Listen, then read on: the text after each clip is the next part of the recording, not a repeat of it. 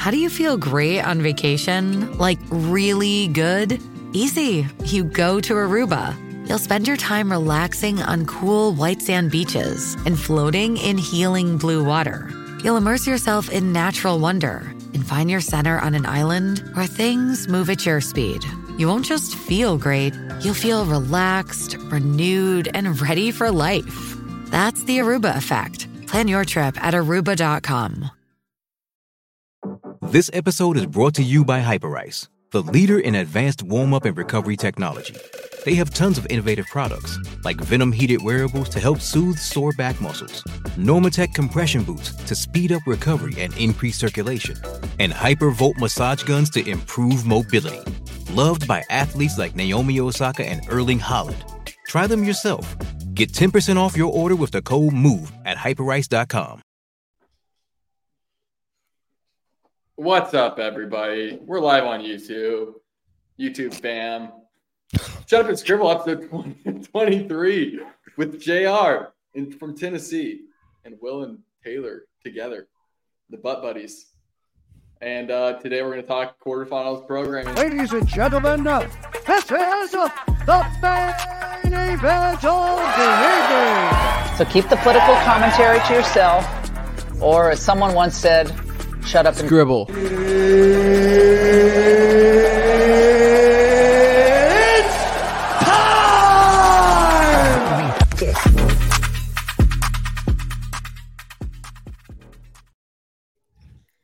Okay, so quarterfinals change this year. Top Wait a minute, wait a minute, wait a minute, wait Go a ahead. minute. Don't we need to give some plugs to our sponsors? Oh, wait.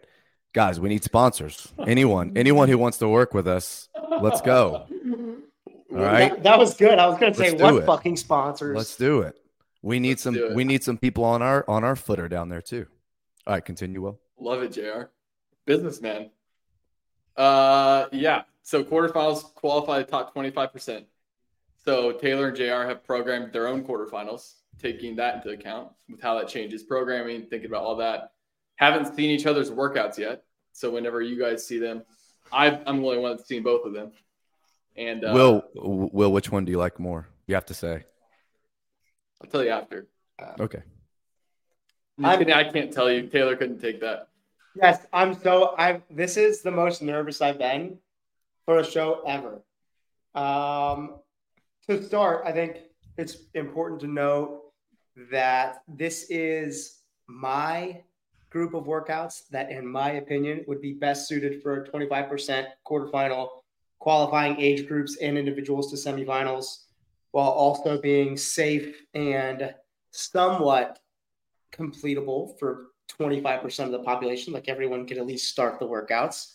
They're not going to hurt people.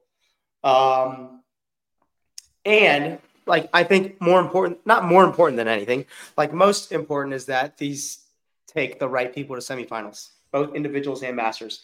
Secondary to that, I think it's very important that the programming garners excitement. If you're looking for registrations, you have to put out a set of workouts that people want to register to do. Uh, if you just put out these dumbass fucking workouts, nobody's going to want to do them. I think in that same light, me and Jay were talking a little bit about like, I wonder how they program the season. Like, do they start with the games and work back? Do they start with the open and work forward? And I think it- with this new format specifically, like taking 25% to quarterfinals and then using those workouts to get the right 60 people or the right 40, fuck, the right 40 people to semifinals for individuals and the age groups, to me, it would make, I think it would be most logical. Granted, I don't have the years of experience that Dave and Boz have, but I think it would be most logical to start with quarterfinals. That's probably your biggest cut point. You take the largest group of people and you cut it to the smallest uh, at the most important choking point. Start there. So you program quarterfinals. What are the five or six perfect workouts that are going to take the most important people from quarterfinals to semifinals for both individuals, age groups, while still being able to be completed by 25% of people who register. Um, then next, I think open, then next, I think semifinals, then next, I think games. Games and semifinals, you have a ton of uh, leeway, a lot of creativity, a lot. You have a massive, a bigger canvas, right, to be creative and to do cooler things and to do different things, and a smaller field of people. Um, I think the open is next important because again, you're trying to drive registration. You're trying to garner excitement within the community. Um, so it's really important that the workouts that you put out are fun and look cool, and people are like, "Damn, can't wait to do this and sign up and see where I stack up." Whereas on the other hand, if you just neglect the open and you put these dumbass workouts in, chances are registration is not going to be as good as it has in years past. Yeah, and I mean, I'll echo a lot of the sentiments you just said. I think when Boz went on with Chase and talked about, uh, I, actually, I think he said this on Spin Show the primary goal is to get the right people to semifinals based on the quarterfinals programming.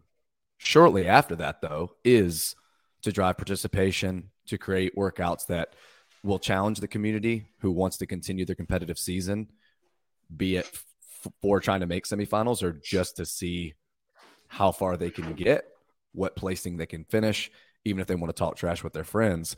He wants them to be workouts that people will see and not decide not to sign up for. So, like you said, fun. Yeah, I mean, what does fun mean? You have your definition, I have mine. But at the end of the mm-hmm. day, they need to be accessible. Now, when I sit down to write these quarterfinal workouts, it's really easy to make a progression style workout for all five. Boz could do mm-hmm. that. You could do that, but it would get kind of stale to have a Yep, workout yep. to have a workout that was always going to be wall walks, then strict handstand push-ups, then handstand walks, or was going to be light barbell, moderate barbell, heavy barbell. Like you could do that for mm. all workouts and have them like pay to play style where you have to prove you're fit enough to keep going. Yep. That- yep. That's great. But at the end of the day, does that end up filtering for a specific kind of semifinals athlete? Probably so. So I think it is appropriate for two to three of those. And I think by necessity, if you want the community to at least be able to do some work on every workout, you need to have that style. Yeah. But, yeah. but it's it, it is hard not to get too caught up into that. Carried well, away with that. I, I need to make sure everyone can do it because Uh, what, yeah. because because what's the primary goal? If we The lose primary goal is taking the right people to semifinals. Sure. So But I think you can do that while still allowing all top 25% to at least begin each workout, which we both took into consideration and we're like very, very focused on on making that work. Um, the other thing I think it's important to note, Jeremy commented, uh, where's his comment? There it is. Was it tough programming these while not knowing the open workouts? It's interesting. Me and JR point. took completely two different paths here. JR programmed these with the open in mind and wh- whatever potential uh, movements or progressions or implements he was assuming were used in the open, I programmed without the open in mind. Like I programmed the way I thought the season should be programmed. Quarterfinals first, then work back to the open, then you program semifinals and the games. Um, JR went assuming, hey, we already know that there's no it's been programmed. This is going to be off of those. Um, we don't know how they do it. We don't know which way out. You know, I don't know if my way is correct or his way. That's just kind of how we both intuitively did it. Um, Yeah, I think it's a- oh, also, one last thing.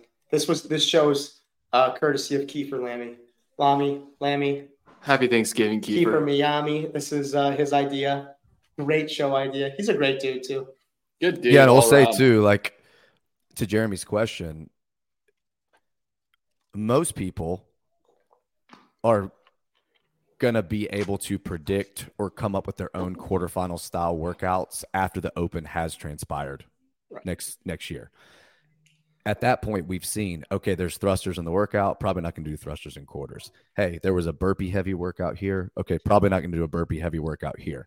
Oh, they didn't use dumbbells at all in the open, okay, we can probably assume that dumbbells or kettlebells are going to be used in quarters. So yeah, it's interesting that Taylor was just like, I'm not even thinking about what may have already been programmed. And I started my programming process saying to myself, okay, I'm going to assume that they did toes to bar in the open. I'm going to assume that they did thrusters and I'm going to assume that they did burpees. And from there, I just like created my own because as a programmer, you want to put everything in there because you're like, well, mm-hmm. wait, how can you do toes to bar and not GHDs? How can you do GHD and not toes to bar? How can you do thrusters and not overhead squat? How can you clean and not snatch? Those are the things that at least go through my head when you're trying to pick movements like you love them all, but you can't program all of them. So Haven't I- they? so so I kind of approached it that way like hey I'm just going to assume that these movements are off limits for me because some of them are going to have been used in the open prior to. Does having them used in the open though make them off limits for quarterfinals? Because we've seen in years past where they've used two movements both in open and quarterfinals. and I'm and just defending myself because I definitely programmed every movement that I wanted in there.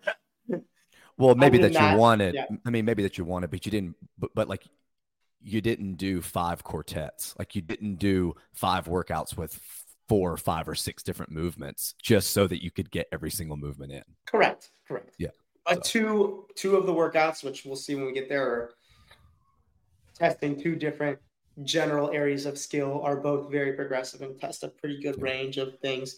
The others are a lot more simplicity. All right. Cool. Um, All right.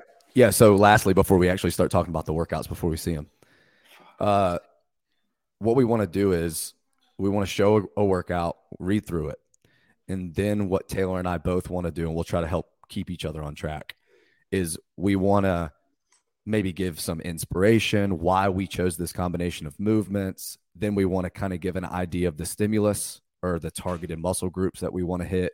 Then we'll probably get into hey, if you're a quarterfinals level athlete, you know you're not trying to make semis. How do you approach this workout? If there's a time cap, how do you game that? If there's a You know what I think we should do? h- h- how do you do that? And then we'll get into the hey, like the semifinal athletes, you need to be sub eight on this. Hey, you need to be able to do this unbroken or, or whatever. You know, we'll get into that. This is this is what we should do. I'm making this executive decision now. I'm going to evaluate your workouts off of choking point, how fast they need to be stimulus, and then you're going to do mine. That way we can I mean, I'm already just insanely excited and if I get something wrong, correct me for sure and vice versa, but I think that would uh I think that would be pretty cool cuz we both are opening ourselves up to really evaluating something for the first time live. Okay. So, uh, o- all right. So, the only thing I'll say is if it's my workout, I take the lead and say what I need to say on it. And then you give that feedback. And then when it's your Okay. turn, I'll try to let you go and not say, no, I don't, I don't think it's going to be shoulders at all. I think it's going to be blah, blah, blah. Yeah, but we're not that dumb where that's going to happen. But right, go. Okay, let's do it. Ready? Jay, are you gonna read your own workouts out Yeah. I'll read. it. first? This is crazy, dude. I'm so excited. All this is better than an open announcement, dude. All right. Workout one. Oh, Four time, 120 wall balls, 20 and 14, both to a 10 foot target, 60 dumbbell bench press, 70s and 50s, 30 cleans, 205, 145. This is a choose your own adventure style workout. So, while I feel very strongly that this style of workout should never be done in an in person competition where you need to be able to watch a race, no one's racing unless you're racing with a couple of your friends in quarterfinals. You're just doing them at your own gym for 99% of athletes, maybe not even with someone. So I always really, really liked that open workout with the rowing, wall balls, and muscle ups where people got to kind of choose their own adventure. What I think mm-hmm. this format really does is it allows for the second goal of quarterfinals more than anything else. Hey, I know I can't clean 205. Okay, cool. Well, how am I going to manage these other 180 reps? I might only be able to get like 30 the bench press. So what am I going to do? I'm going to start out and I'm just going to bench press for five minutes and get as many as I can get. When I get tired, I'm going to go over and do a set of 30 wall balls and I'm going to come back to bench. And then at the end, I'm going to try to PR my clean. Okay, cool. A competitor sees this workout and they say, you know what? I'm going to go 10 rounds, 12, 6, 3, and I'm going to try to do it faster than EMOM and I'm going to try to go sub 10. Okay, cool. And then the next person comes in and they're like, I can hit 205, but maybe only a few of them. I know I can get the other 180 reps. So while I'm fresh, I'm going to try to hit a few cleans. Then I'm going to do some wall balls, come back to the cleans. Then I'm going to start whatever strategy. The opportunities are endless.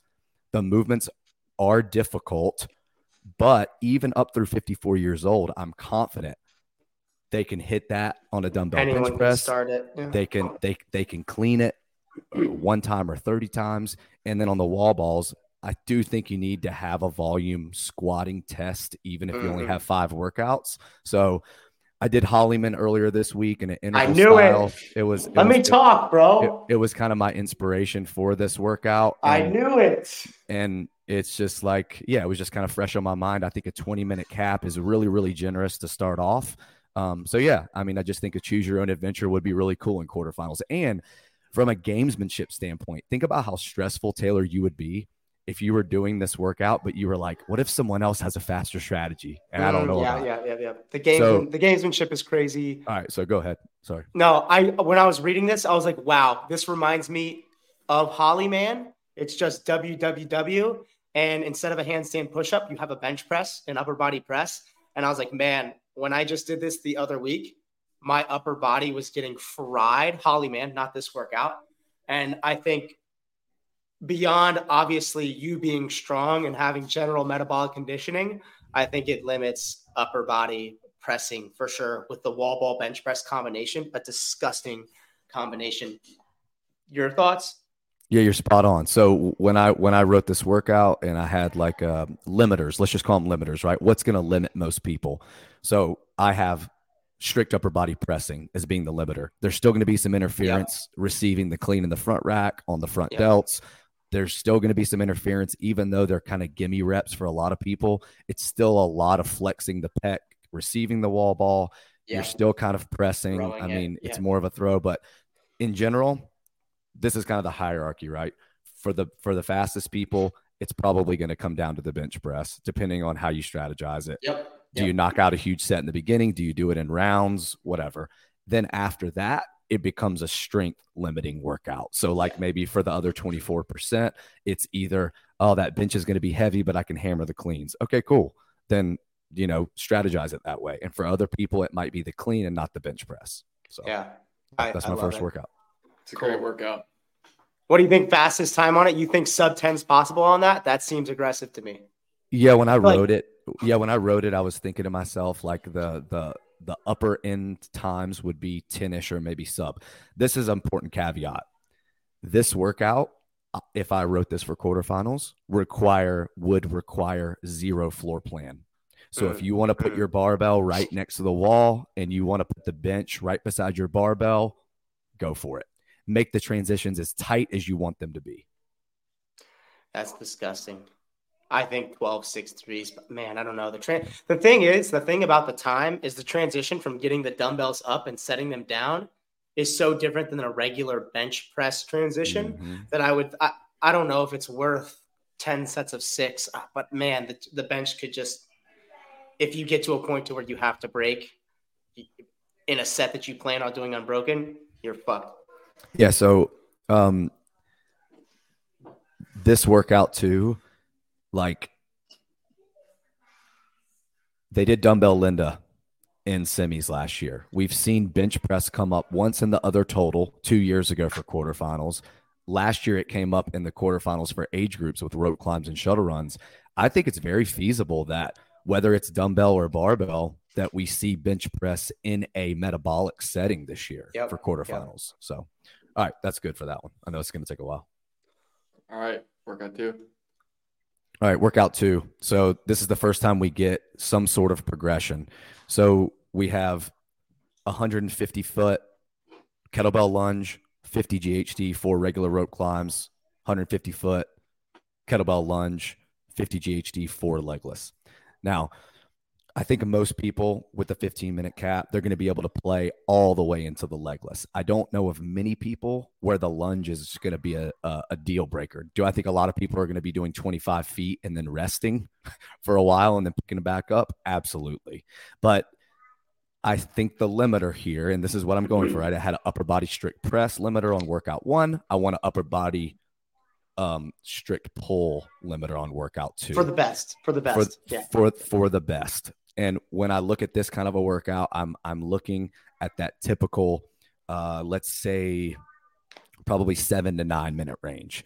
Okay. Now there are gonna be people on the back half of this that have to break the GHDs, possibly. Whether they do it strategically because they want to jump up and try to hit legless. A lot of people feel their midline a lot when they do legless rope climbs. Some people don't, and all they feel is upper body fatigue. That's going to be specific on the person, but there's still a lot of hip flexor and midline in here for the majority of the population. It's probably not going to be upper body pulling because they're not going to be able to go that fast. But for people like you, for other competitors. They they're going to try to do everything in a broken Taylor on that second 150 foot. How hard is that going to be not to put the kettlebells down? Uh, it depends. I think I think more than anything depends on the standard, and that's I'm assuming whatever you want. I would I would let them I would let them do it. Yeah, kind of like Yeah. they did the 30 20 10 workout at the games in 2020. I would just let them let them hold it however they want. I think what's harder than keeping those six trips unbroken is the 50 GHDs unbroken. On round 2. Um, yeah, I think that's yeah. sneaky for sure. That would that would be my. I guess I would go into the, the workout with an assumption that I can keep those 150 foot of lunges unbroken. I would just probably be like, I- you know what I might do? I might do 25 feet stepping through, 25 feet meeting my feet in the middle, and just alternate back and forth for the six sets. And then the 50 GHDs, I think more for someone like me who knows they can move legless quickly at the end of a workout. I think the workout is that middle 650, like for sure, but more so the 50, second set of 50 after the 150 lunges. Disgusting. Yeah, so it, it- there's going to be a lot of questions about, you know, why the decision to have the same number of reps for the ladies. I think this workout lends to that kind of stimulus where it's not going to matter if they have Yeah. to do four and it's a little bit slower, or they have to do two. It, it's still gonna like I need them to do four because the volume is not high. There's only eight rope climbs. I need to see them do a dense set to see that separation. Taylor, you and I both know that there are going to be people that can do those four in a minute. There are going to be people that do those four in a minute and a half. There are going to be people that takes two minutes to do those four. So The legless. the legless, right? Yeah, so there's yeah. there's going to be a lot of separation there, and a lot of people are just going to be looking at the legless in this workout. But a lot of times you don't think about the other stuff that's in there. You're seeing the second set of 50, and I agree. But there are going to be a lot of people that see the workout and just think, oh, so it's just a legless rope climb workout. Mm. I don't think so. I think there's going to be more opportunity for separation than you think on the other movements. GHD cycle lunging speed and lunge speed. GHD, Yeah. correct, Yep. correct. There was a question about overhead lunges on the second set. Why'd you choose front rack twice? Oh, that would be just too hard. I think. Did Kyle Ruth ask that question? No, Jeremy Eat World.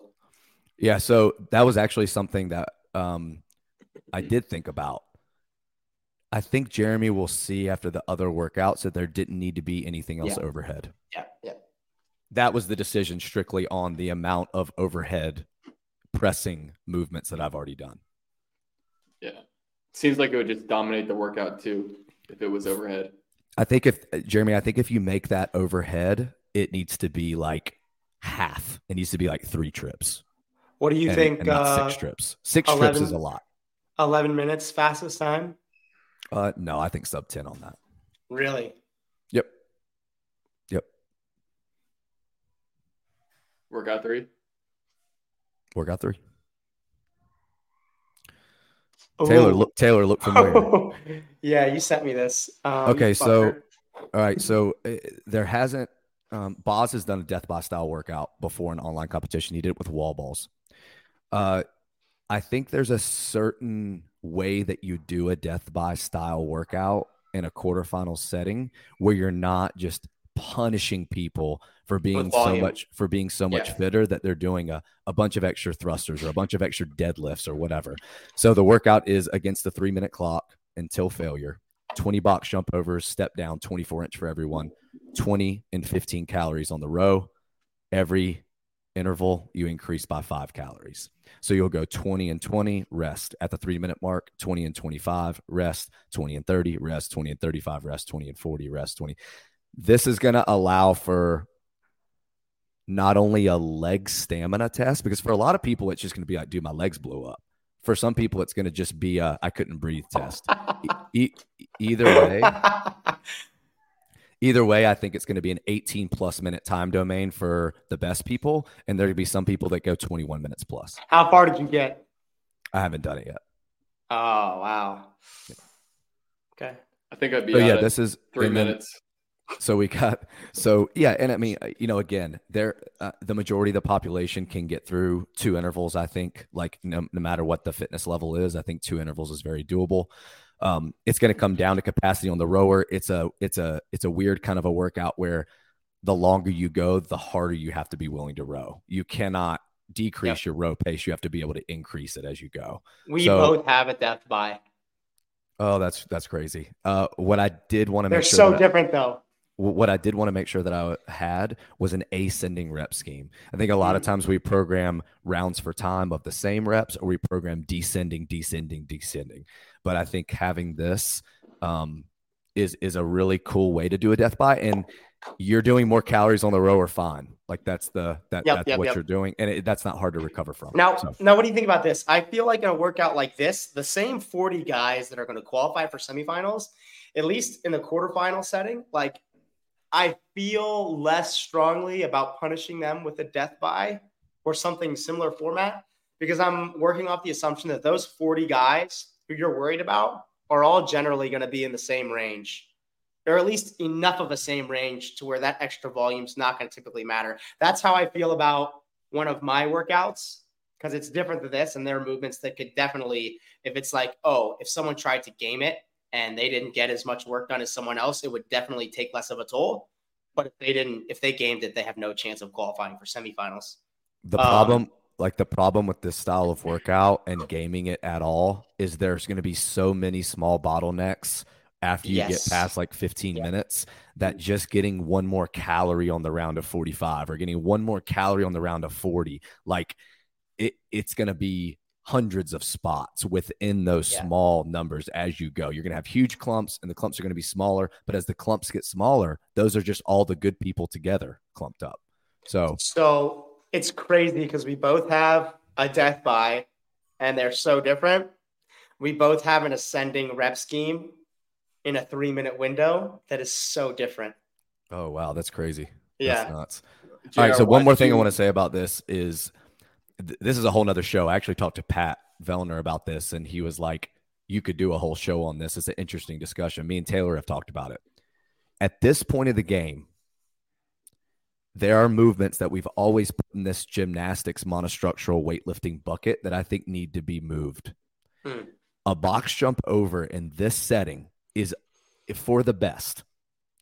Should be another monostructural Monostructural. movement. Yeah. I do not I do not think of that as gymnastics at all. So this is a to me an MM workout and that's the perfect way to me in a five workout competition that you can test really raw base capacity. There're going to be people that say, Capacity. "Uh, Yeah. it favors it you know favors the big guy because they're going to be able to hammer the row and they're taller so it's going to make the box easier maybe i think you'll see by the end of the competition that there are going to be th- some things that balance out with the smaller lighter athlete but i still think that having an mm when i had a www on workout one really kind of helps to balance things out Gosh, we have some crazy similarities. all right This let's is go sick. Why I did think you choose? Why did you choose to specify the step down? Ryan Jebney asked. I I really care about people's Achilles tendons, whether or not they're competing at a high level or not. And I think Yeah, that, it's- I, and, and I think in a way it makes it harder. Uh, I And really, it's top 25%. I, I really liked that stimulus, especially in the hundreds chipper at Crucible. Watching people use the games box and having to step down versus bounding, I think it it took away from people's ability to separate because of that. Fuck no, dude. No, I don't. I No don't. I, don't I, way. I don't think that deep. No, but I am going to do it. Okay, next. All right. So this is my heavy test. Right. Um, twenty one fifteen. this is. 21 15 9 snatches uh 135 185 225 255 and then 95 135 165 175 so first i want to talk Snatch about is heavy for both of us. We both did snatch as a heavy test. first i want to get first i want yeah so so i think a lot of times at, at semifinals they they test the heavy weightlifting and what i mean by that is not a powerlifting movement um but i think it would be good too to circle back around to where when we get to semifinals we know they can all olympic lift. Now Yeah. what what the 90 reps do on the gymnastics a couple things. They allow some of the people in the 24% to play right? A lot of the people are going to be able to get through the 21 and the 42 and then maybe that round of 185 135 is a pr snatch. Okay you you know you you still got to participate. There's a tie break after each round of gymnastics. You can just treat that like fran and just sprint the snatches and the pull-ups as fast as you can wait around and rest for a little bit see if you can hit that second snatch. The chest to bar the bar muscle ups also accumulate a lot of pulling so that when you get to the 255 175 much like in 17.3 chest to bar snatch ladder that bar just starts to feel heavier and heavier because you're doing so much pulling, you're doing so much hanging. Um, I think that the the loading is still appropriate without being too inaccessible. Like if that snatch was at 275 at the end, you could just look at the workout and say the whole workout doesn't matter at all. It just matters who can hit the 275 without missing. And I didn't want that feel of just all these other reps don't matter. I think having it progress this way, you're going to see some guys take chances. You're going to see some guys push the pace because they know there are going to be people doing this workout that get to the 255 and take like a 10 to 15 second break between reps. And I can't I can't afford to just play it safe because you could redo this one, but this is one of the ones I don't think you want to redo. I think you want to do it and execute and move on from it. Yeah, that that I think creates a ton of uh, upper body soreness in general. Maybe maybe even some midline posterior soreness, but that's right. not a redo workout to me. Yeah, so for those of you kind of following along, this is kind of how we think about things as as we go, and it's definitely how I thought about it. The first workout had 30 pulling reps from the floor. Hey, can we take a pause real quick? Go back to the first workout and read it out loud, then read the second and the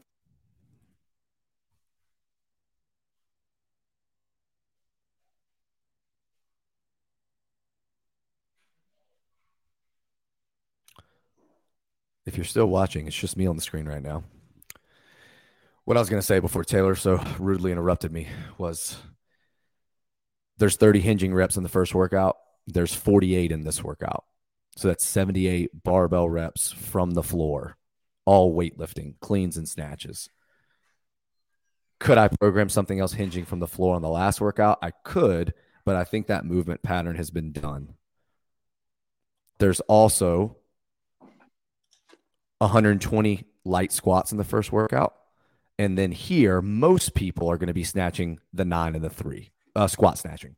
So you've got a heavier squat workout under fatigue, and then you've got a light squat workout with volume. So you've got the 78 hinging reps, you've got the 100 plus squatting reps. So if you're thinking about maybe where the fifth workout is going, think about what's already been tested. We've already done a single leg test.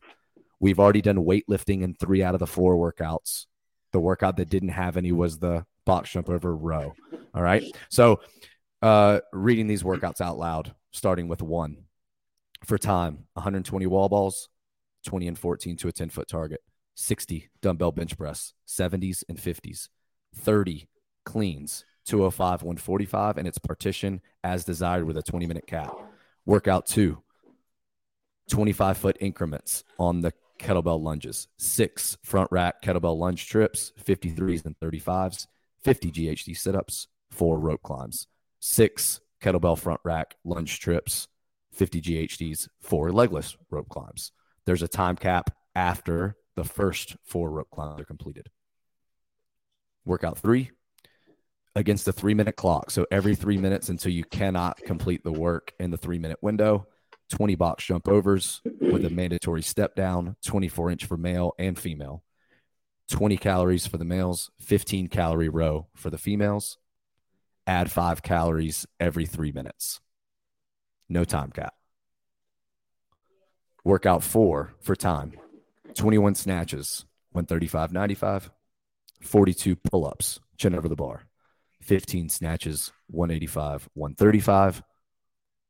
30 chest to bar pull ups, nine snatches at 225, 150, 165, 18 bar muscle ups, and then lastly, three snatches at 255, 175. So the progression of loading on the males 135, 85, 225, 255.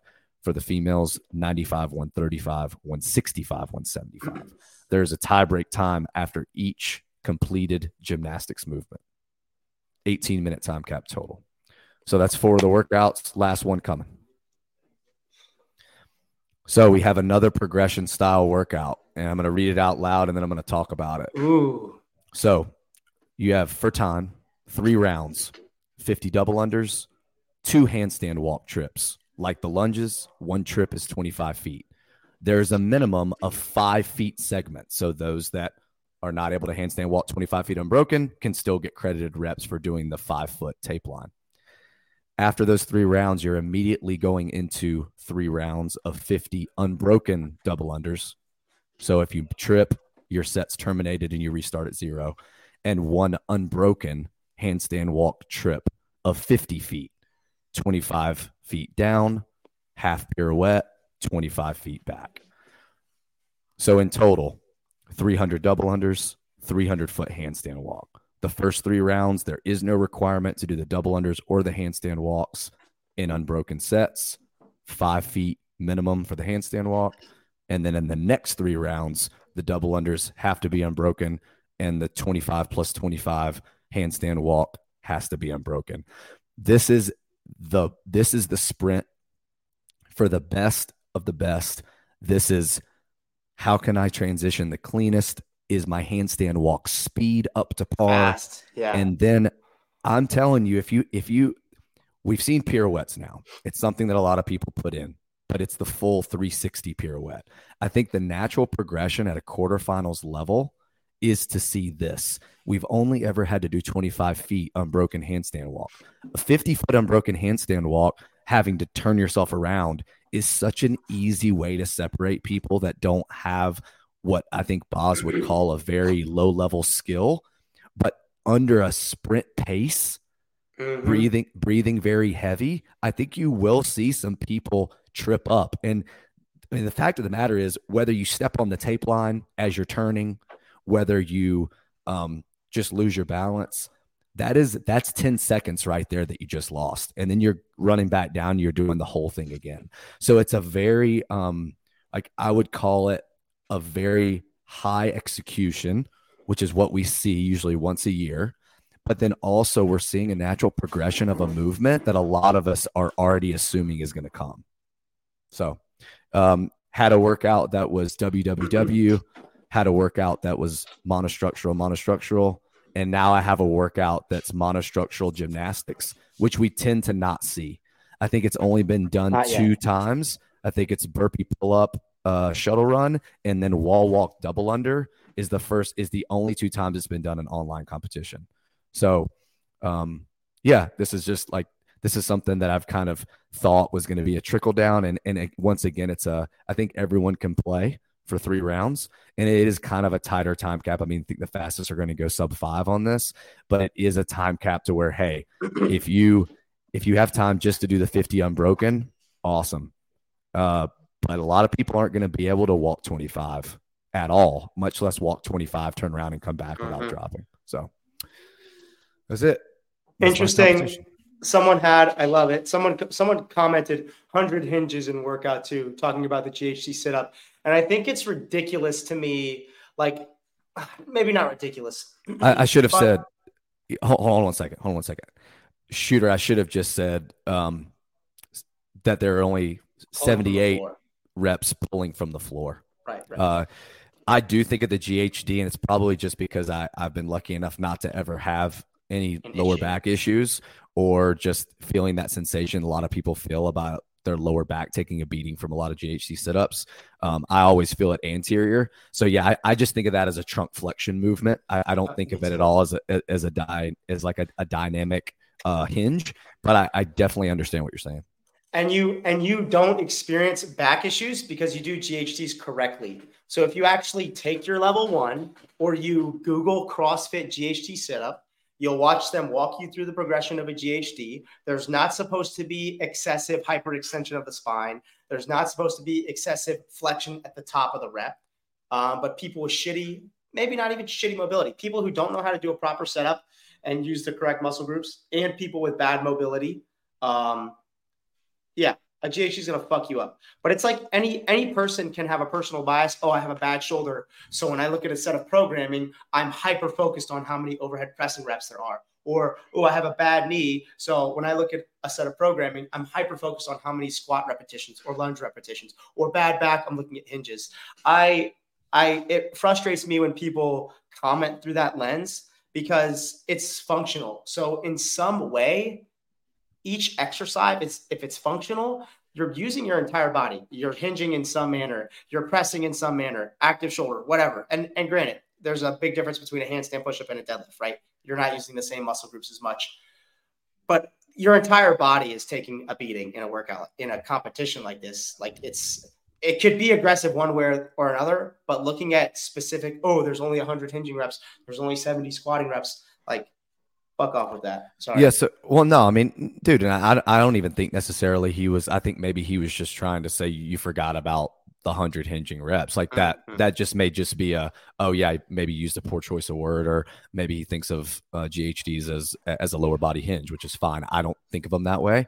Uh, but when you yeah. do look at the programming as a whole, some things that I think other people will notice.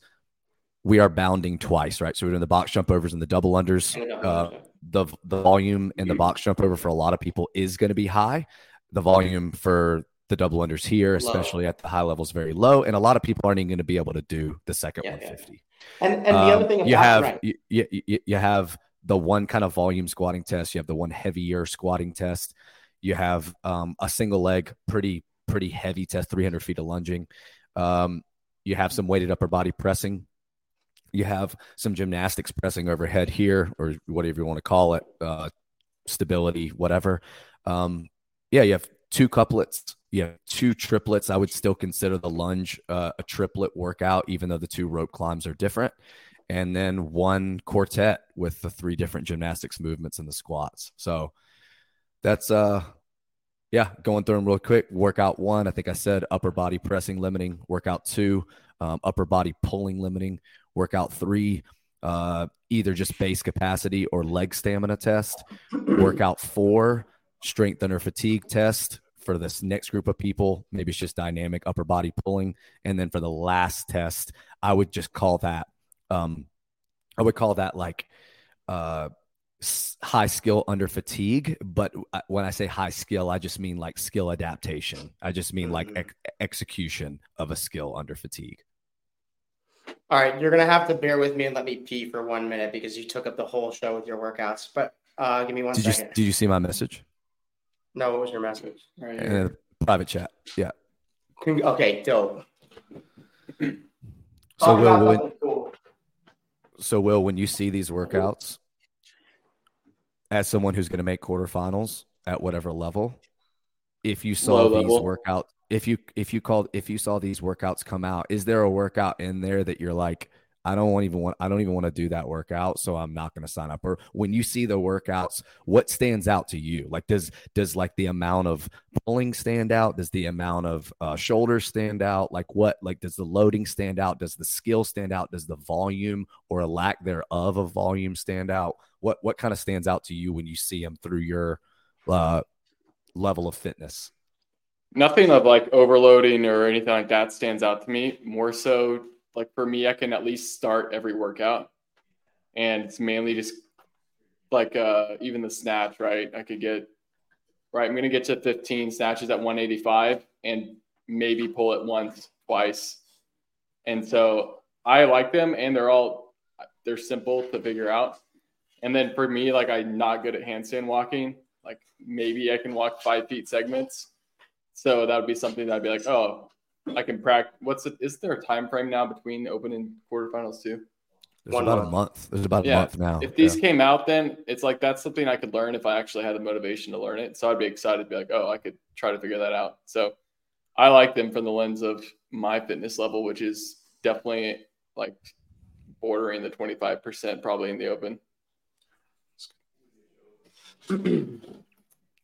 All right, Taylor, I'm gonna I'm, I'm I'm gonna let you cook and unless you forget to read it out loud, I'm not going to say anything until you're done, and then I'm gonna. I'm gonna read them all out loud first, but yeah, I'm ready to rock. Ready to rock. Okay, workout one.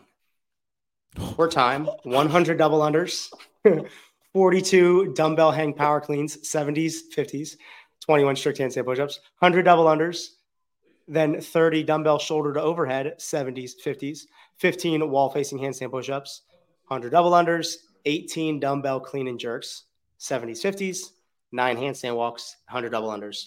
I think this is this is one of two progressive. Uh, you could maybe call my uh, my death by progressive, but it's in a sense it is. Um, this is one of two progressive workouts for me, and I wanted the biggest limiter to be your ability to do body weight pressing reps under a lot of fatigue, general shoulder fatigue. So thinking about the top 25%, everyone can start this workout. It's 100 double unders. It might take somebody a minute. It might take somebody seven minutes. Um, then we have 42 dumbbell hang power cleans. I'm working under the assumption that all 25% of people could at least pick these heavy dumbbells up and do three dumbbell hang power cleans at a time. It's a pretty low barrier to entry weight, or sorry, pretty low barrier to entry movement, um, even at that more challenging weight. And then you get to the 21 strict handstand pushups. And if you're at the bottom level of that top 25%, and you've made a mistake and you've gone way too fast on the dubs and the hang power cleans, you're going to sit there and wait five minutes before you can even do one rep. Um, but if you know you suck at this stuff, chances are you can pace the 142 and get one to seven strict handstand pushups maybe within that 18 minute time cap. And that's going to be the workout for some people. For the best in the world, I think this workout's like a 13 minute workout. I think it's uh, you're doing your sets of double unders either in two sets or unbroken. The dumbbell hang power cleans, I think you're doing in three to four sets. Strict handstand pushups are like two quick sets, maybe three quick sets. Again, on the second set of double unders, unbroken or two sets. The dumbbell shoulder to overhead, I think you're going in three, maybe four sets. 15 wall facing. The best in the world are doing this in two, three sets max. Um, and then I think really the hardest part of the workout is the 18 dumbbell clean and jerks for the best. Going into those nine handstand walks, can you do them fast? Um, so it's a progressive workout and quite uh, obviously a kick in the dick. yeah, I mean, I see this workout, and you know, I kind of have this like category of quarterfinals workouts in my head where it's like, uh, can redo, should redo, do not want to redo. This is this this is definitely in the do not want to redo, and it, and it makes it really tricky because when you get, especially when you get to the fifteen, um, if you if you think you're ready and you're not, like that's 45 straight presses. Yep. Like that that is going to be really difficult and if people Yep. don't have a good game plan going into it, it's really going to show. It's what I really like about the workout. Some things I think about when I see just a workout as one of 5. I just take some notes. Like for me, there there are 84 pressing reps in this workout. Okay, cool. I'm to store that away and I'm to see how many more pressing reps come up. I see the hang and not being from the floor, only the 18 reps are from the floor. So I think to myself, ah, could we be seeing deadlifts? Could we be seeing uh, barbell snatches? Could we see cleans? Could we see sumo deadlift high pulls? That's just kind of how my head works. So I I see workouts and then I start to think about due to how you program this one, how did they play off the other ones? Um, and then another thing that stands out to me is last year in quarterfinals, the first movement was nine handstand walks, and you saw a lot of people just say, "Well, hey, I'm, I'm not gonna, I'm not, I'm not doing it because I can't do those." Right. Right. and I could have done the ring muscle ups in the middle, but I, I can't handstand walk or whatever. So I think it's cool that you put these right at the end, and I I, I think it would be really interesting to to see how long the last hundred double unders take some people. Oh, oh, would obliterate. Um, yeah. This is this is also it's an interesting point of you know what I talked about before we started my workouts is like I have less of a tendency to be concerned with a lot of overhead pressing because I have really good shoulders, good shoulder mobility, good shoulder endurance, good shoulder stamina. Uh, maybe one thing to note going into my set of tests, but I don't think it's too much. And here, especially, the more efficient you are with the dumbbells, if you have good efficiency, it's almost more of a support rather than a press. You're using the legs a lot and receiving the dumbbells in a lockout position. this is my second progressive workout. And it is a three minute AMRAP, starting with six kipping pull ups, six thrusters, 105.75. And there's a one minute rest until the next AMRAP. And you only get to continue if you complete five or more rounds. So three, two, one, go. Six kipping pull ups, six thrusters. If you complete five rounds, rest a minute, go to the next AMRAP. Next AMRAP, nine toes to bar, nine thrusters. You only get to continue if you complete four or more rounds. Rest a minute. Next three minute AMRAP, three chest to bar or thir- 12, sorry, 12 chest to bar pull ups, 12 thrusters. Same weight, 105.75. Continue to the next AMRAP if you complete three or more rounds. Mm-hmm. Rest one minute. Three minute AMRAP, 15 bar muscle ups, 15 thrusters. Continue to the next AMRAP if you complete two or more rounds. And then the final AMRAP is three legless rope climbs, 18 thrusters. And your score is total rounds and reps of each AMRAP. Uh, for that last AMRAP, how do you just keep going? Just three minutes. You just Yep. just just get as many as you can get. Right. I think this is a workout where again anyone can start this workout. Most people can get into the second AMRAP. It's a lot harder. And the thing about the rounds coming down, like you look at a three minute AMRAP and you're like 12 chest bar, 12 thrusters. That's easy to get three rounds. But is it easy to get three rounds after five rounds in the first one and four rounds in the second mm, one? Right. And then you look at the you look at this is where the biggest choking point is going to be in that four three minute AMRAP. You're like, damn, 15 bar muscle ups, 15 thrusters, two rounds in a 15 minute window. That's tight. That's hard for the best. Really hard after the first three AMRAPs for the best in the world. But more importantly, I think doable. Um, and once you get to that third AMRAP, it's the volume to me is not going to affect people. Um, versus like say top 40 going to semifinals. A lot of them are getting into that final interval. So the extra work I think is negligent. And those who aren't, I don't think you're worried about. And I don't think the extra volume is enough to warrant being concerned with. But my second progressive workout. So you have to be fit enough to, to test the skills. All right. So something we kind of glossed over, but I want to make sure everyone at home knows you cannot butterfly the first one. They have to be kipping, or is that just Yep, they have to be kipping.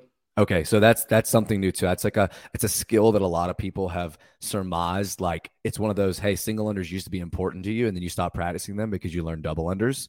And you should always kind of go back to practicing basics of things and like kipping and like even something as like cycling a kipping pull up would would be awkward if you're someone that never does it before. When I see the workout, I'm with you. I go right to the fourth interval and I think, okay, this is where the contenders and pretenders are separated because yep. some people can get through the 15, but you're not going to have a whole lot of time left in the clock after the thrusters. And how many people can do 30 bar muscle ups in three minutes, right? That's a 10 minute, that's a 10 a minute EMOM for a lot of people isn't even doable. Yep. The only other question I have is this Did you consider at all for the last one doing either a burpee bar muscle up or 18 pullover or uh 18 pullovers, 18 no. thrusters. At, did you always know it was going to be bar, bar, bar, bar, rope? Yeah, uh, I was thinking bar, bar, bar, bar, maybe ring.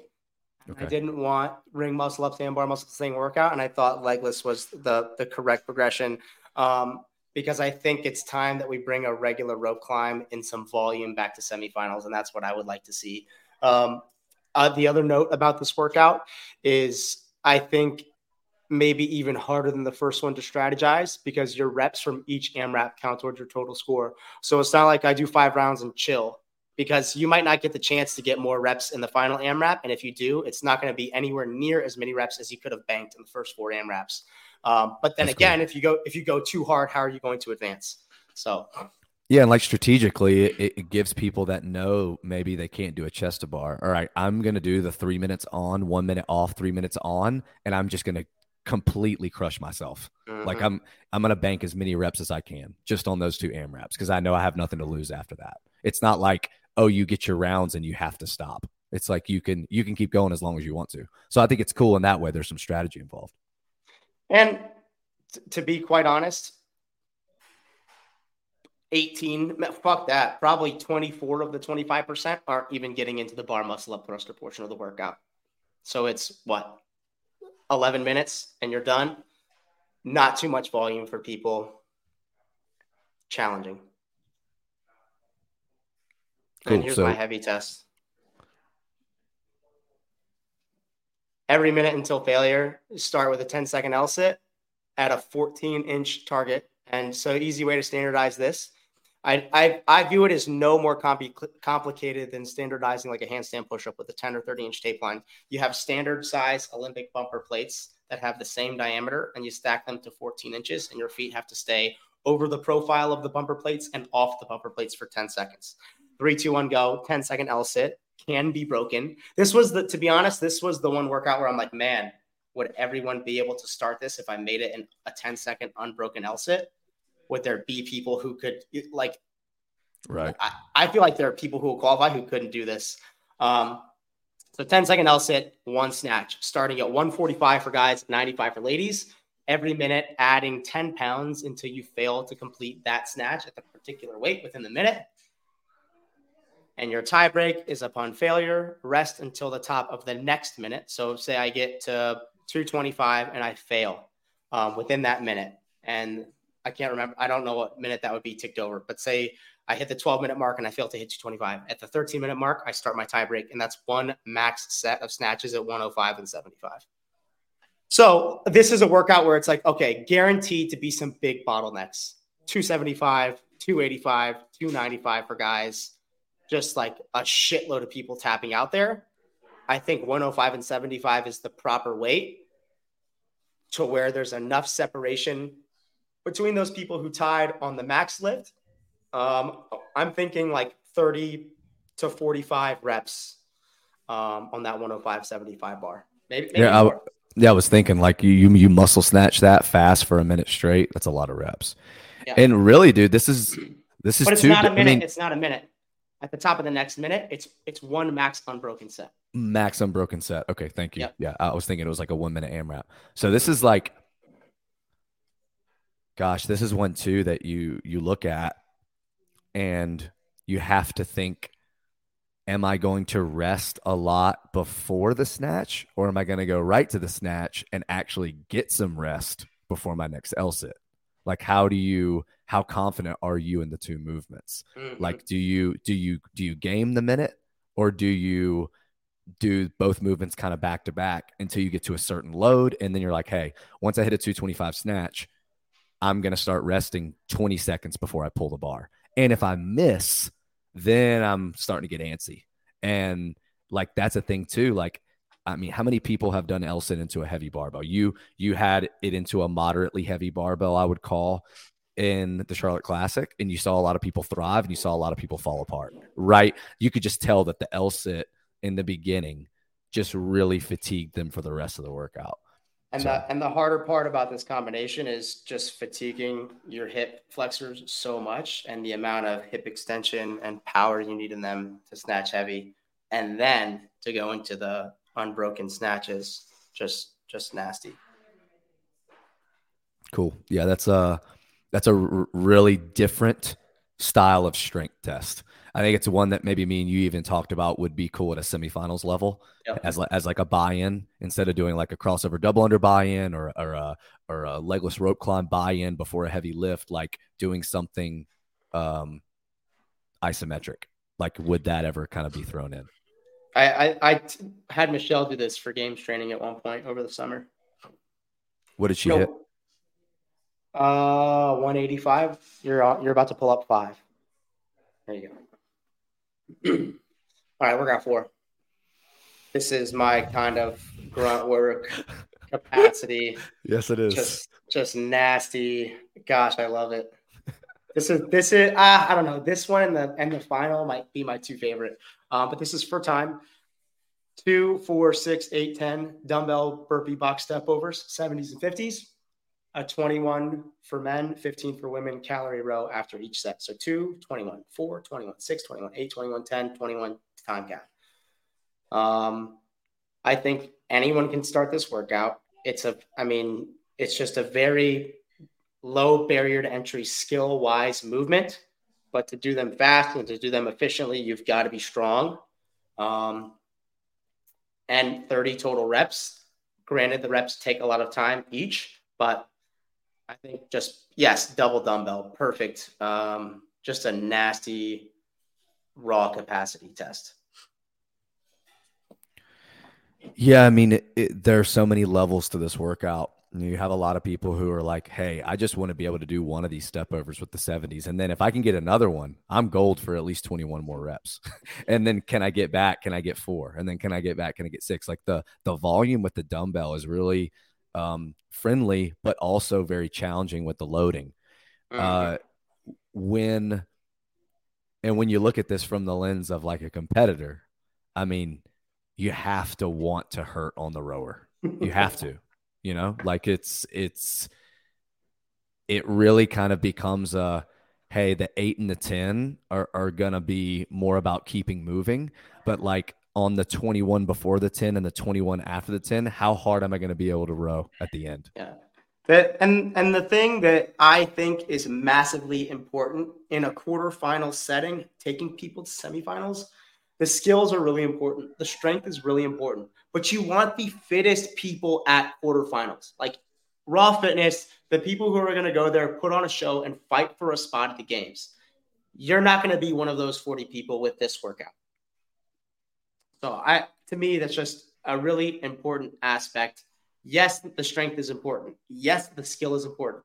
But can you do those things under fatigue? Can you do those things, have a high motor, a high desire to suffer, high psychological tolerance? That's important to me. Yeah, and something I just want to say uh, about your programming, your creativity is there are some things that we've never seen in competition before that we at least haven't seen in composition presented in a certain way. We're through four workouts right now. You have a mandatory kipping pull up program that's never been done. You have a L sit in a setting other than like a skills hold it as long as you can setting. And then you have a burpee step over, which I haven't seen programmed in CrossFit Games competition, only step overs or like whatever kind of burpee variation. So three three movements that kind of show like yeah your creativity, which I think is cool. Philip, it's two step overs total. So it's 30 total step overs. 15 each leg if you alternate. Last workout. Whew. For time, 50 GHD sit ups, 35 back squats from the floor, 225 155, 20 shuttle runs. Go, go, go, go. It's just a, it's to a degree, it's a lot of power output, a ton of legs, like going for not only a ton of legs, but a ton of midline going from the GHD to the 35 back squats from the floor. The best in the world, I think, are doing the back squats man, I, I think there are people out there who can do the back squats unbroken and the GHDs unbroken. I definitely know most of the people qualifying for semifinals are doing the back squats in two sets, like maybe a set of 20, drop it, set of 15, and then hurt like fuck on the shuttle runs. Um, but yeah, it's like that moderate time domain sprint. Like I think the fastest people in the world are six minutes. Yeah, you posted this teaser and I just commented pain. Like that's what I think it's going to be. And yes. like uh, what I think is really cool and what something people can think about is like especially after the first couple of years of quarterfinals, I think you had uh 180 GHDs maybe and the next year had like 90 and then like I have 100 in my workout. Like they can be put in a workout like this like Taylor has at 50 and still get an unbelievable effect and stimulus because going yeah, from yeah. A, going from a GHD to anything with load squatting especially i would say even mm-hmm. squatting mm-hmm. squatting more than hinging like is going to elicit a response on the quads and hip flexors going into the run like it's a very it's a very cool and very thoughtful and very clever way to keep volume low as far as number of repetitions go but keep the challenge of the movement and the interference really high. So like mm-hmm. that's what I saw immediately was like, oh, that's going to make that harder. That's going to make that harder. Who's going to want to run hard after those 85 reps? Not a lot of people. Yeah, and if you're top 25% and making it to quarterfinals and you can't clean 225 and 155, I'm sorry, but you have no business advancing to that portion of the workout. Um, chances are, if you can't clean 225 or 155 and then get it to the back rack, the GHDs are probably taking you four minutes. For the 50 feet, is it 25 25 is one? Yeah, 25 25 is one. Cool. So at at worst, six a minute. At best, I think nine a minute. Moving. Thoughts? Fastest time?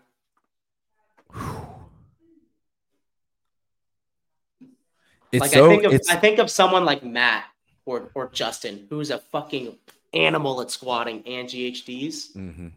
And I'm like, man, I I feel like sub six is possible. Right. But the combo is just so so deadly. Yeah, I think like if you're going let's just say six seconds a shuttle, which is like under fatigue, a pretty fast pace, there's your two minutes. Yep. So if you're sprinting, maybe a little faster, but all right, there's your two minutes. Like you said, the GHD, I mean, most people are, even if they're cruising, are holding 30 a minute. And what's tricky is on the back squats. Like, if you're one of those people that can keep the same cadence with a 1 1000 at the top for 35, or if you're someone that knows after 20, you're going to start taking three seconds at the top? Do you just do 15, drop it, 10, drop it, and you keep the squatting fast? Or when you do break, is it one of those things like, nah, man, when you drop that bar, you ain't picking it back up for another like 20 seconds because you because you know you got to clean and jerk it to the back rack. Like, do you just yeah. suffer through the 35? Or like so that kind of movement because it's not tested a lot in a Metcon, a back squat, especially a back squat at this load, it would be really cool to see how many guys that are really strong struggle with holding a big chunk on that. Yeah. Can you go through and, all five of can you go through all mm-hmm. five of yours and say what you think like the like, primary limiter was supposed to yeah. be? So we've got monostructural weightlifting gymnastics, all three in kind of a progressive manner. Limiter for sure is shoulders, shoulder stamina, shoulder strength. You're going from hanging to strict overhead pressing. Double unders are compounding on your shoulders. 30 dumbbell shoulder to overhead at a heavy weight. And if you don't have good shoulder positions, the dumbbells are just destroying you. I think, in a sense, for some people, the dumbbells can be easier if you have great shoulder positioning. Uh, for others, it just buries you in a hole. Um, so, without a doubt, shoulder stamina, shoulder endurance, are you good at the skills while your shoulders are very tired and fatigued? Um, also, a bit of a longer workout. Workout two, definitely, definitely squat endurance, squat stamina, and a pulling focus with skill. Um, and the only people that are getting to a level where the volume is going to be like how good are you at squatting high reps are the fittest in the world, which I think is appropriate with the last workout and the burpee step overs. Um, squat pull, squat pull, classic Fran stimulus, and light barbell. So we have workout one is like moderate, kind of heavy. Um, mute yourself.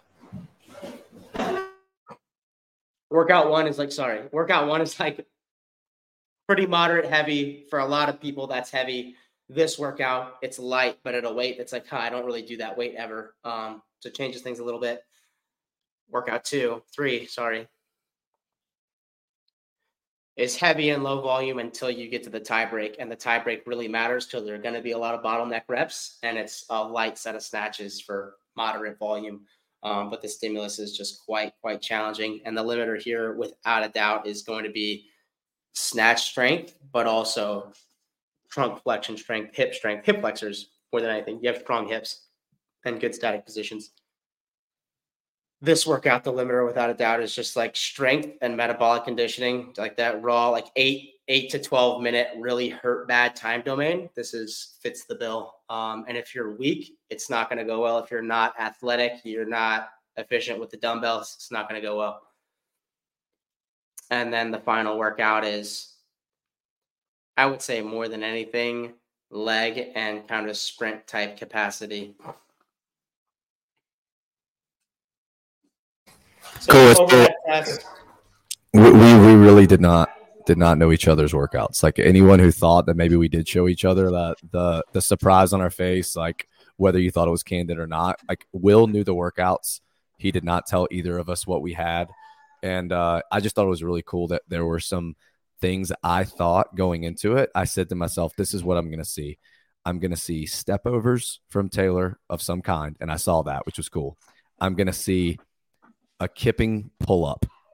Those are the only two things I was confident to say, like, I think he's going to program. Was there anything like that that you thought, like, oh, well, he always does this, so he's going to do this? No, I had no idea what to expect from you. I was, I mean, there are things that you like typically do. Um, but I, I honestly I didn't try to think too hard about it. I, I didn't try to sit there and guess about what you were going to do. Um, I just loved all of them. I thought, I mean, great. I think the the three minute interval workout that you had, and the three minute advanced three minute advance that I had, we both had a death by. We both had sets of fifty GHDs. Um, I think now that I like when I saw that you had a set of fifty GHDs, I was like, oh, I could have guessed that. Like we both like we both like GHD sit-ups and think they're important to test, but in like a, a pretty challenging dose, like a set of 50 makes them important. Um, yeah. I thought it was really cool that you talked about thinking ahead, that hey, we've been doing legless at semis for so long, and like even this past year we did seated legless that you kind of thought, you know what, it's time for like a Tommy V type rope climb volume that's regular rope climbs. So you decided to put legless in quarters. I thought that was really yeah. cool, and we both put legless in quarters, which is. Yeah. Which is another thing that was similar that I think a lot of people would just say, "Oh no, that's hands off." But like to me, if you're doing seated legless at at at semis, like it's okay to put them in quarters to me. Regular legless. Yeah. And pull, I think pull my work. You know, I think the other thing to note is like that these are for masters too. And I think the first workout's a good example. Pull workout one for me. Um, most masters, at least 40 plus, are not finishing this workout. That's fine. They're still going to test the exact same thing all the way through the workout with the progression and stack themselves up against their relative field of people and say, okay, the person who gets this deep into the handstand walks is clearly the best 40 to 44 athlete. The person who gets five of the dumbbell clean and jerks is clearly the best 50 to 54 athlete. Um, the thing that you have to take into account is it also has to be the right programming to take the top 40 individuals to semifinals. So here more than anywhere, but also this is standard or true to roots CrossFit methodology is you program for the best and scale for the rest. And in this sense, you're not scaling. The intensity is just going to look a little bit different. The depth or how deep an athlete gets into the workout is just going to look a little bit different. Um, but everyone in the age groups can start this workout. If that means 50 to 54, only get into the second set of 100 double unders. Well, the person who gets the furthest is going to be the best 50 to 54 year old in this workout. And that's fine. Same thing for workout two. Same thing for the snatch workout. All of those athletes can snatch 145 and 95 pounds. So we have a we have a an extra day to complete the workouts this year. When you wrote the workouts, were you thinking about like, hey, is this no. redoable, or were you just like, nah, they're not going to want to redo this one? I don't think any of mine they would want to redo. I think I think maybe if there were a one that you would think about redoing, maybe the snatch, and maybe the dumbbell burpee step over. The other three are like, I don't like writing workouts that people are like, oh, I could redo that. Nah, fuck that. One and done. And I want them to feel like one and done. so that's really what I was getting to. Like, I think a lot of people are in the camp of like, what I don't like about online is that it's not like a competition. You don't get do overs. If you mess up, yeah. you mess up. You only get one shot. So I was curious if when you're programming them, you were like, I'm going to program these so that they're all I don't want to. I got one chance to hit it and I need the full 24 hours to recover before I do another one. Yeah, yeah. Like I think I liked I really loved the burpee box jump over snatch quarterfinal workout from 2021. But what I hated about it was that so many people redid it. And the sprint workout that I made for the finale, you can redo that, but you're not getting a better score. There's no fucking shot, I don't think, unless you completely sandbag it on the first attempt. But if you go for it on the first attempt, it's going to leave a mark, and it should. Yeah, I mean, you by very like um I would say intentfully you didn't just throw a ton of volume in. The thrusters is a lot of repetitions, but otherwise the leg stuff is pretty low. But they're super demanding and taxing, like you're saying, those 35 reps. Like you only have so much juice. And if you think you're mm-hmm. not going to need like two, three days in between doing the first and second attempt of that, you're wrong, especially with the other workouts you have programmed. Go go back to yours, Jeremy. I, Jeremy thinks that a lot of my workouts you would have to adjust for masters. Agree? Disagree? That's like something I was thinking about. I think about someone like Bill, and I know Bill is like a unicorn, but he's still like in that age range of he's in the last age group that are going to do these workouts as prescribed. And I'm going through them, seeing all of them, being like, yeah, Bill can do those. Not only do them, but like do well at them. But what I thought was really interesting was that we both decided to use 70s and 50s all the way through 54. And I think for me, at least, a lot of that is because I think that the 55 pluses can use 50s and 35s. Like, I think that they can all do dumbbell movements with that load. So I, I, I think uh, what's been a big point of contention in a lot of the programming community is, hey, like there's this huge wall where like everyone does the same workouts until 54, and then the workouts after that are just like, oh, we can't, we're not capable of a whole lot anymore. And I think that from a skill and from a loading standpoint, I, I even I I asked around yesterday. I texted a couple masters and said, "Hey, like, is a 205 clean much harder for you than a 70 pound bench press?" Like, because I was curious, and they were like, "No, like I don't think so. I think they're equally as challenging, and I think people all the way up through 50 years old can do this, all the way up to Well, 54." But even then, worst case, on five of these 10 workouts, you adjust the weight for a particular age group. And I don't think it, it I mean, if you adjust the weights for the age groups all the way through, the stimulus are exactly the same for the individuals. To me, as someone who's programming, that's the ideal scenario. It's not ideal to take these five workouts and say you all have to do them. I think they all could be done. But I think what CrossFit would be much better off doing is saying these are all five workouts, and there are these subtle differences for this set of age groups and these set of people, like there is in the open and quarterfinals. Or I don't know thoughts. So typically, the last teen T E E N division, the individuals, and then 35 to 54 do the exact same workouts. And we know that the age groups and individuals are doing the same quarterfinals workouts this year. Do you think they should go like every 10 years and modify stuff? Or do you think it, you, so you think it's like 35 to 44, and then at Well- 45, it should switch and get a little bit lighter Dude, or less volume or whatever? Did they do the same workouts in quarterfinals as well? Was it open and quarterfinals last year? Well, last year age group had their own programming. Right, which I this, think is this year. This year they're doing the same. They're the, the same open. I think the open. I think is broad enough and inclusive enough and general enough that that's okay to do in the open.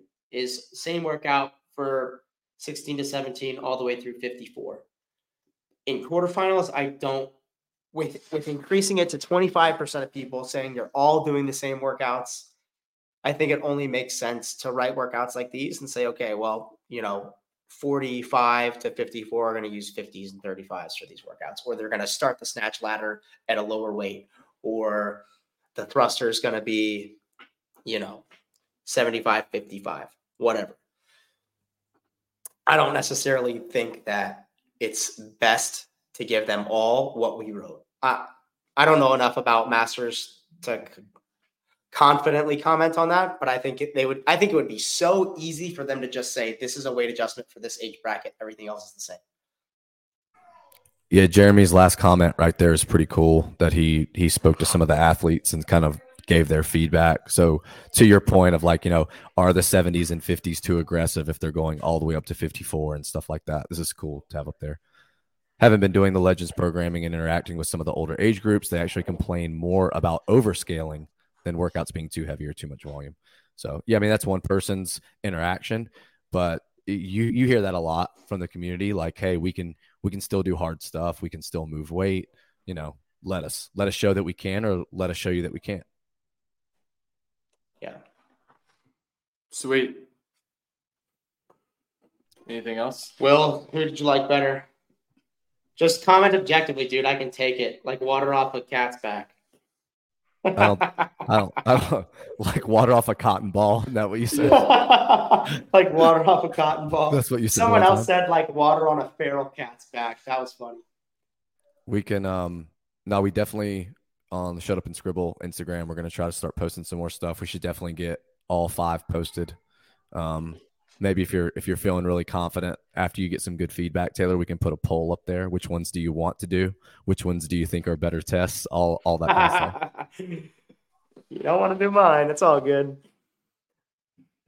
Sweet. I think we're all good. Thanks everyone for watching. Fun show. If you have show ideas too, you can send those to the Shut Up and Scribble Instagram account. Thanks, Kiefer. Um, Sorry about the background noise, guys. it's all good. It's all good, bro. All right. Thanks everyone. We'll see you next week, hopefully. Unless we die.